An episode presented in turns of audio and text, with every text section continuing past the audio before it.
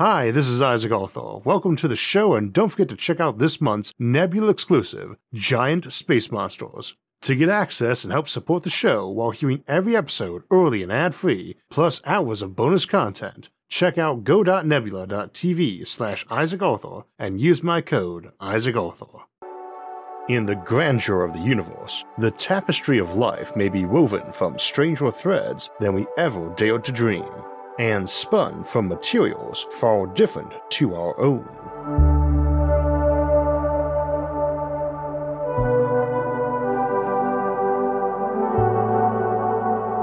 As we've studied the immensity of the cosmos, we've spent decades searching for life as we know it, clinging to the belief that the universe must be teeming with carbon based organisms like ourselves.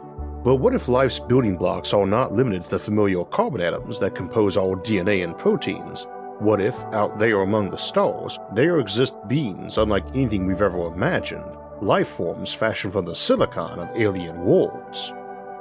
Today, we'll embark on a journey of imagination and scientific exploration to ponder the possibilities of silicon based life forms, creatures that could thrive in environments hostile to our kind and challenge our very understanding of life itself.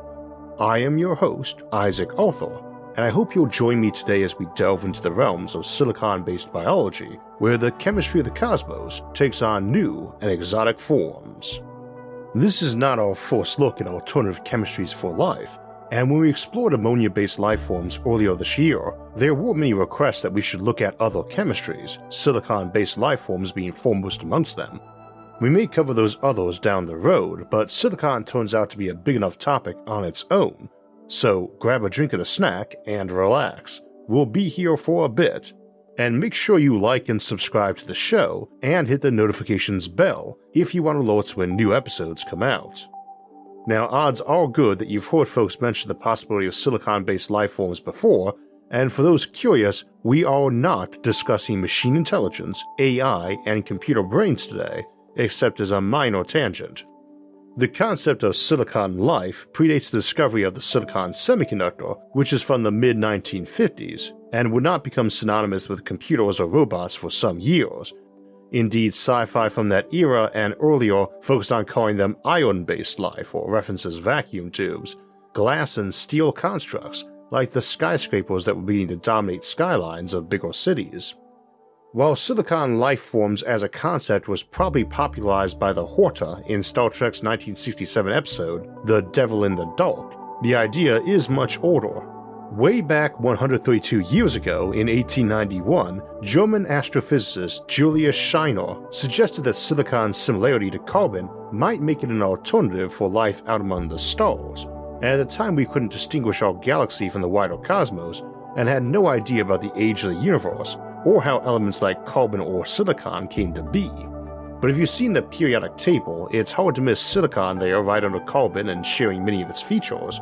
Critically, that they are both tetravalent, tetra meaning four and referring to the outer layer of electrons of an atom, the valence electron shell, which has eight openings. So any atom that is tetravalent can have four covalent bonds to other atoms. And in the case of carbon, this is how we have methane, composed of one carbon atom with four hydrogen atoms attached to it. How many covalent bonds an atom can take is important, especially for our big three of oxygen, nitrogen, and carbon, which are divalent, trivalent, and tetravalent respectively, or it would have two, three, or four bonds. Those three are also incredibly common, with carbon being a byproduct of helium fusion and a common substance in the universe, while the CNO cycle, or carbon nitrogen oxygen cycle, fuses carbon into nitrogen and oxygen, both very common in the universe too, especially oxygen. All three have very common partnerships with the most abundant atom, hydrogen, to form oxygen plus 2 hydrogen, water, nitrogen plus 3 hydrogen, ammonia, and carbon plus 4 hydrogen, which again is methane. Those three substances are most of what your typical comet is made from, and are what we are usually talking about in space context when we reference volatiles and organic building blocks, and make up a large fraction of the matter in this universe once we remove dark matter and hydrogen helium. Indeed, it's the largest fraction of atoms made since the Big Bang. Most hydrogen and helium date back to the first couple minutes of the universe. It's no surprise then that something similar to carbon by being tetravalent would interest us as an alternative, and indeed the methane equivalent of silicon exists and is called silane or silicane, and is one silicon atom plus four hydrogen. There are other tetravalent atoms, germanium for instance, which was our preferred semiconductor material for a time till we switched to silicon, which is better at higher temperatures, and that's where silicon as an alternative to carbon for life starts coming into play, places where carbon chemistry couldn't function for the heat. As we discussed back in our ammonia based life forms episode, what we really mean by carbon based life and water based life is chemistry built on carbon but inside water as a solvent. And ammonia is a good solvent too, if not quite the equal of water as a solvent, but freezes at a much lower temperature than water and thus opens the door to life in very cold places.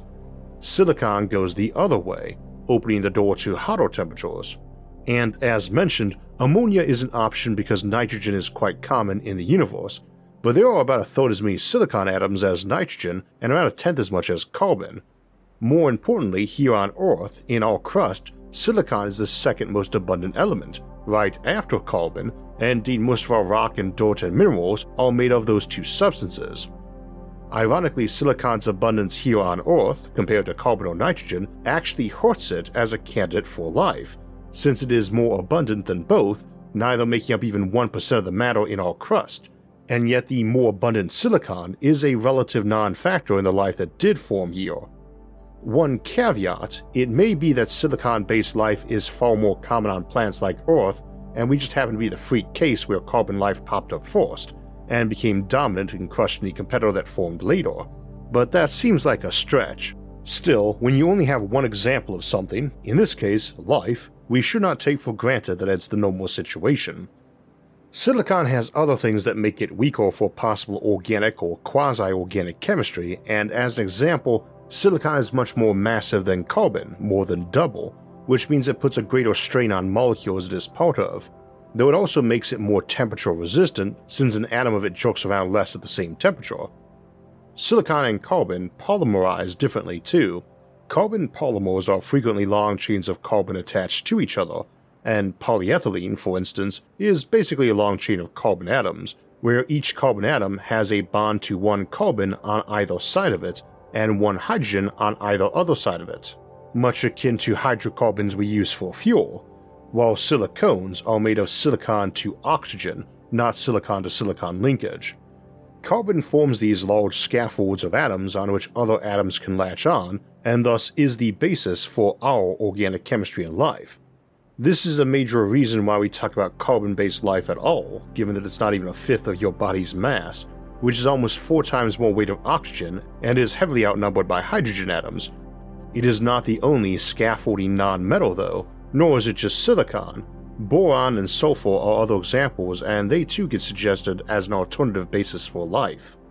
Silicon also readily bonds to oxygen to form simple silicon dioxide, most commonly as quartz, and again, silicon and oxygen make up most of the ground you're standing on.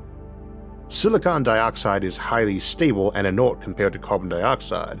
Silicon dioxide isn't particularly soluble in water either, which is okay as we're mostly interested in hotter places than liquid water would be at, but helps explain why life on Earth is made of carbon, not silicon. No, what we are really thinking of in regard to silicon based life isn't it arising on Earth like planets or cold frigid ones where ammonia might be king but rather on hellishly hot planets like Venus, where carbon is actually very abundant in its atmosphere, but where carbon chemistry isn't viable from the viciously hot temperature. Odds are you have a pair of silicone mitts at home for pulling hot objects out of your oven or some silicone utensils for your non-stick cookware, and if not, I'd strongly recommend them. But it is temperature resistant, also solvent resistant too, again making it tricky to couple with water or ammonia as a basis for life it does react to hydrofluoric acid, which, like ammonia, has also been suggested as an alternative to water as the solvent for life bearing chemistries, but in our context today, we are more interested in silicon using molten metals as a solvent. As an example, aluminum melts at 1220 degrees Fahrenheit or 660 degrees Celsius and is very common, while tin melts at a mere 449 degrees Fahrenheit or 232 Celsius and lead at 621 Fahrenheit or 328 Celsius, both common components of the solder we use on circuit boards, and for that reason, plus being conductive, of course. Incidentally, tin, lead, and boron are also tetravalent elements like carbon, silicon, and germanium. They are also decently common, and one reason why we have a lot of silicon in our crust is that it is low density and floats in molten metal. So we figure big rafts of the stuff commonly surface on molten worlds as they cool, leaving a crust heavy with it. And silicon can handle monstrously high temperatures. Silicone doesn't melt but will catch on fire at 840 Fahrenheit or 250 Celsius. Quartz melts at over 3000 Fahrenheit, for instance. Amusingly, that means there is a non zero chance that silicon based life did live here on Earth way, way back, and was killed off as the planet cooled or when that dwarf planet, Theia, smacked Proto Earth and blew our crust off, from which the moon later formed, and onto which we assume a long rain of comets later fell to give us oceans. But planets start hot and can stay that way if near their sun, and it isn't too hard to imagine silicon life on a Venus like planet or living in the lava tubes of some volcanic or Chthonian planet. Chthonian planets are believed to have originally formed as super Earths, gas giants, or ice giants, similar to Jupiter or Neptune in our own solar system or smaller. However, they have undergone significant atmospheric loss over time from being that close to their sun. Photoevaporation, thermal escape, or interactions with their host star strips off their atmospheres and lighter elements, much as Earth lost most of its hydrogen and basically all of its helium so you get left with a big hot ball of metal and silicon, and probably a lot of oxygen still too. These sorts of planets are likely to be pretty common in the galaxy, and also likely high on tidal forces, which might be beneficial for life. Could they hold not just life, but complex life? Well, perhaps. We normally talk about habitability in terms of surface oceans and atmosphere. Subsurface oceans are entirely viable too, Indeed, biologists generally favor life originating deep in the oceans. The problem is the power source, though, as the sun allows photosynthesis and dense biomass in ecosystems, which we assume seriously helps move evolution along to let intelligence possibly develop.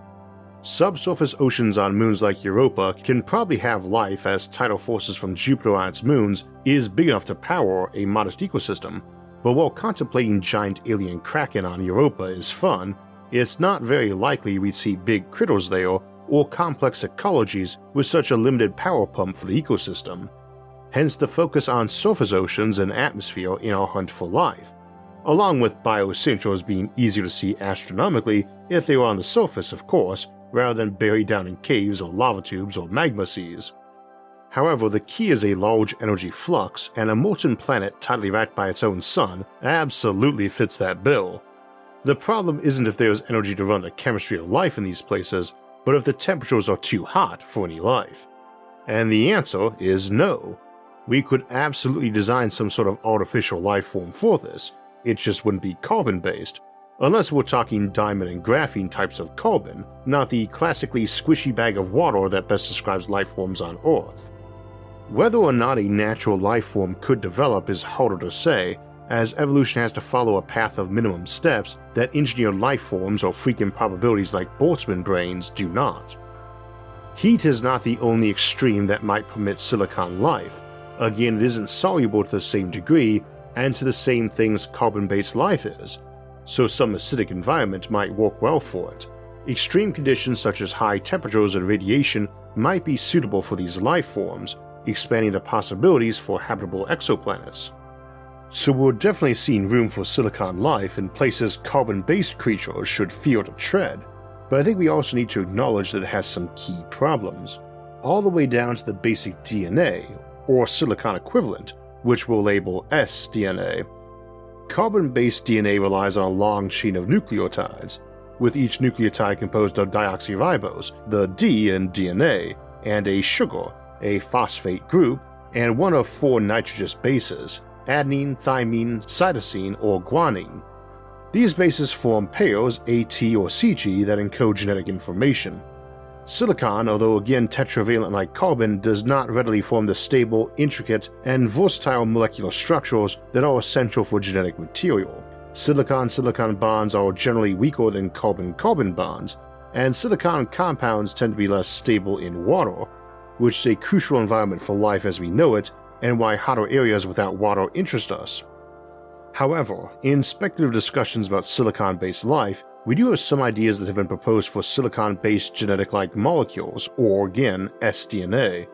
One such concept is the use of silicones, which are silicon oxygen compounds, to create a chain or polymer structure that could store information. Silicones are more stable in some conditions than other silicon based compounds, but they are still quite different from carbon based nucleotides, this is all very speculative, though, and I feel obliged to emphasize that the viability of silicon based genetic molecules remains highly speculative, and there is currently no empirical evidence to support the existence of such molecules in nature.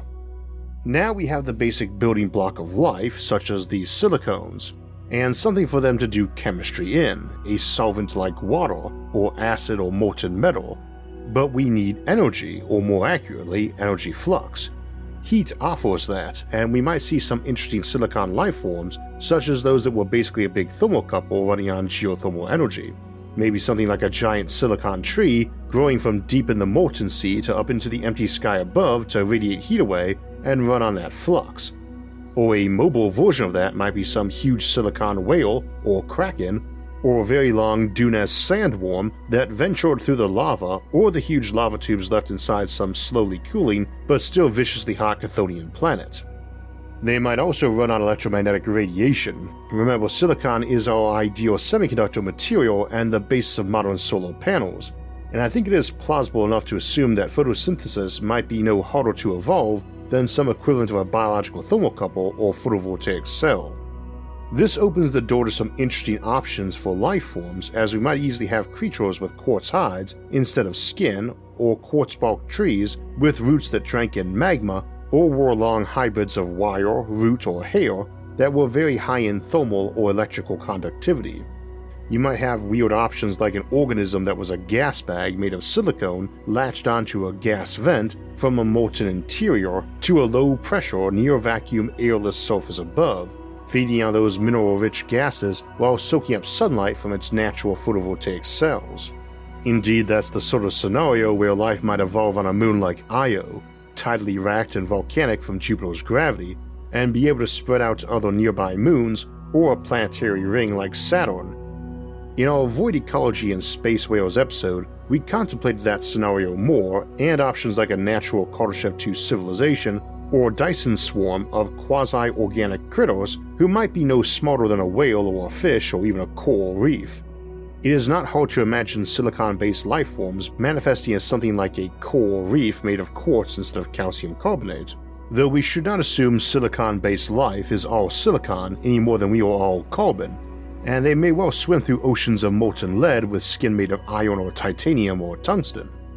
On the flip side, just because silicon can survive high heat doesn't mean it's unable to handle great cold either, and I could imagine worlds where slabs of quartz among the ice ran on low energy flux but ultra efficient low temperature conductors, or a planet whose sky was dark from a thick atmosphere the sun could not penetrate, but which had storms that ravaged that planet and wrecked any carbon life.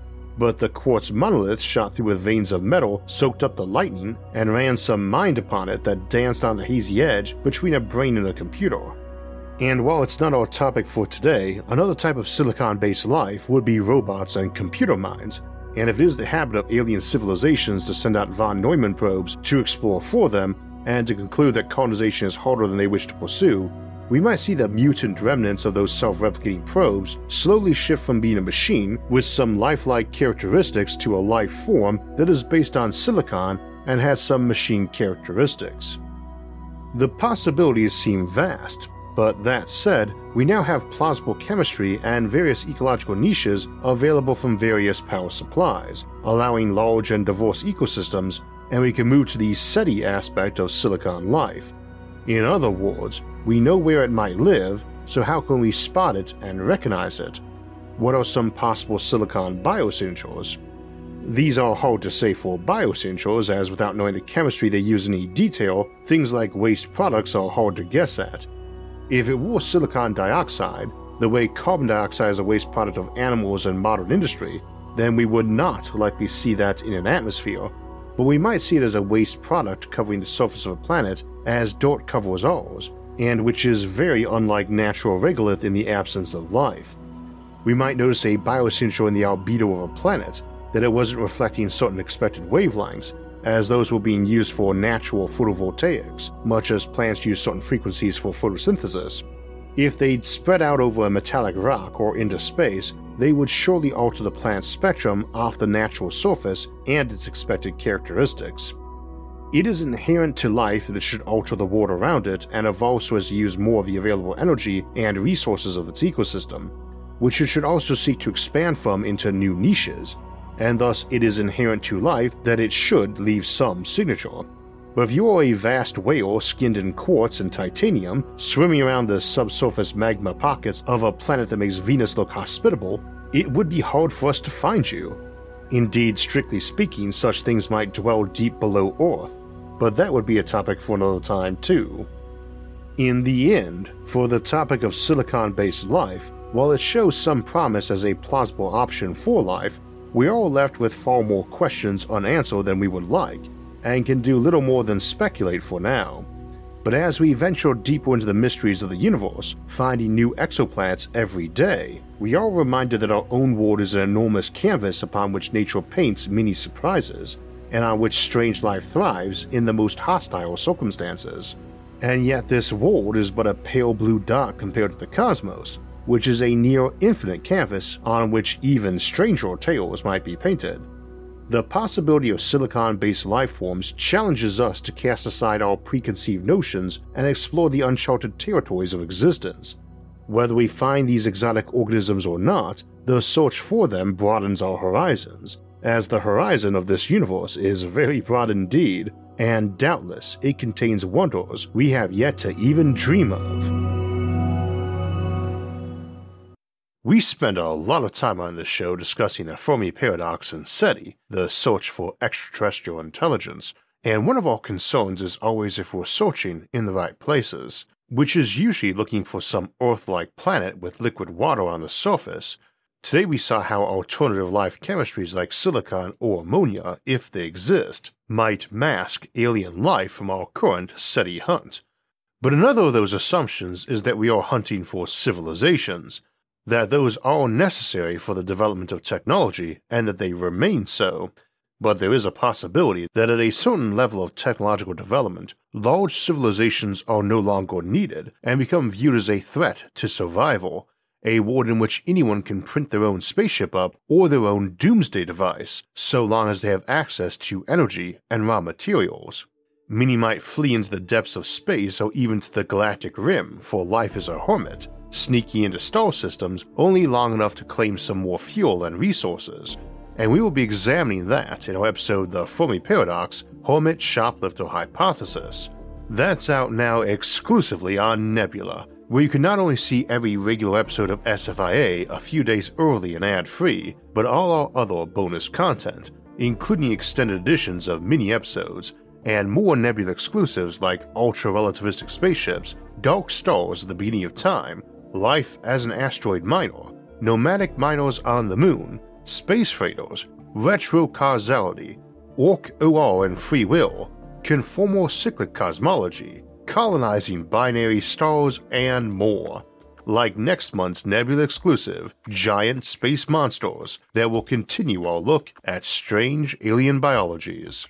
Using my link and discount, go.nebula.tv slash Isaac Arthur, and my code, Isaac Arthur, Nebula is available for just over 250 a month.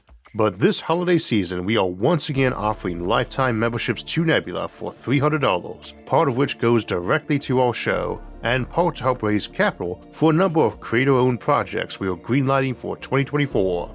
Instead of a monthly subscription, lifetime memberships are a one time payment where you can get access to everything that's on Nebula now and in the future, including our growing catalog of exclusive movies, plays, shows, documentaries, and more. And right now, for the holidays, you can even gift a lifetime membership of Nebula's life changing and stimulating content. Monthly, annual, or lifetime, whichever you choose, you not only get access to all the great stuff Nebula offers, you will also be directly supporting this show. Again, to see SFIA early, ad free, and with all the exclusive bonus content like Hermit Shoplifter Hypothesis, go to go.nebula.tv slash Isaac. We already had a bonus episode this month, Orbital Defense Platforms, but it is a bit of a custom to write an episode about the future as we approach New Year's. And as a futurist, I usually do something more of a deconstruction of predictions, and I decided we would do another this Sunday as a bonus episode for the holidays, where we'll ask if we will truly colonize space. Then we'll finish the month and year with clearing space debris on the 28th, and our final live stream Q&A on Sunday, December 31st. And then we'll move into our 10th year here on SFIA with a return to the Fermi paradox and a look at Pan-Cosmorio theory, and the idea that colonizing other planets around distant stars may simply be ecologically unfeasible. Then we'll have a bonus episode on atypical satellites like the Statite, Lagite, and Quasite on Sunday, January 7th. Make sure to hit the like, subscribe, and notification buttons to get notified about those upcoming episodes. You can also help support the show on Patreon, and if you want to donate and help in other ways, you can see those options by visiting our website, isaacarthur.net. You can also catch all of SFIA's episodes early and ad free on our streaming service, Nebula, along with hours of bonus content, like this month's Nebula exclusive episode, The Hermit Shoplifter Hypothesis, at go.nebula.tv slash Isaac. As always, thanks for watching and have a great week.